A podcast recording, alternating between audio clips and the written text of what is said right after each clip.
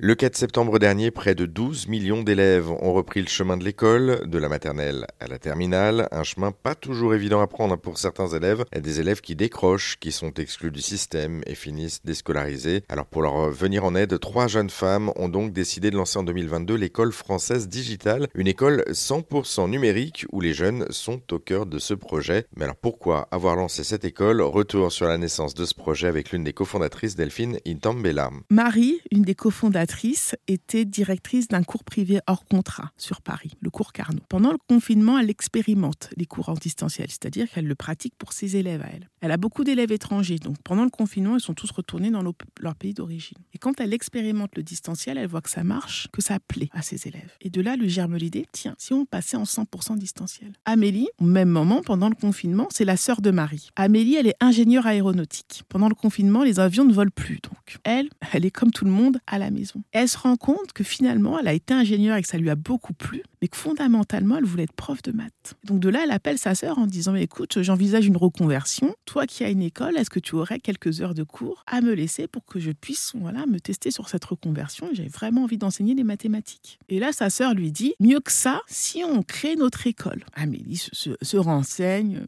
écoute le projet de sa sœur, se renseigne dessus, voit qu'il y a vraiment une ouverture, quelque chose à faire sur ce créneau-là. Et elle est ingénieure de métier, Amélie. Et les ingénieurs, ils ont cette particularité-là, c'est qu'ils ont besoin de tout comprendre.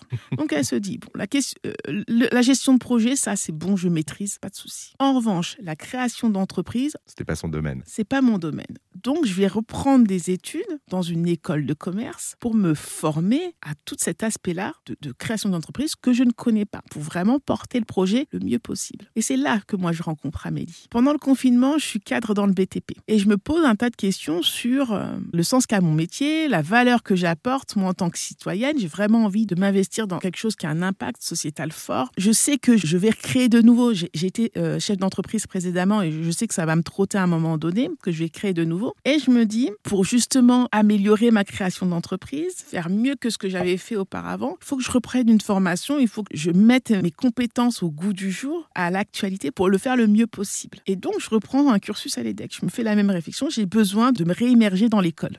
L'EDEC, c'est une école de commerce. Une école de commerce. Et donc, je, rencontre Amélie à l'EDEC. Ça match tout de suite. Deuxième jour, je crois, de cours. On fait le trajet ensemble. On retourne vers la gare d'Austerlitz pour euh, rentrer dans nos provinces respectives. Et elle me pitch l'école dans le métro. Et dans le métro, je suis comme ça, les yeux écarquillés. Je dis, mais c'est génial ton truc. J'ai bon, très bien. On a un projet de fin d'études à mener. Vu que tu as décidé de mener ton projet de fin d'études sur ta création d'entreprise, je vais le faire avec toi. C'est un projet de groupe. Moi, ton projet m'intéresse. J'ai vraiment envie de voir ce que ça va donner. J'ai vraiment envie de t'aider à l'améliorer pour qu'il soit euh, à la sortie le meilleur possible. on a travaillé ensemble pendant des mois et des mois.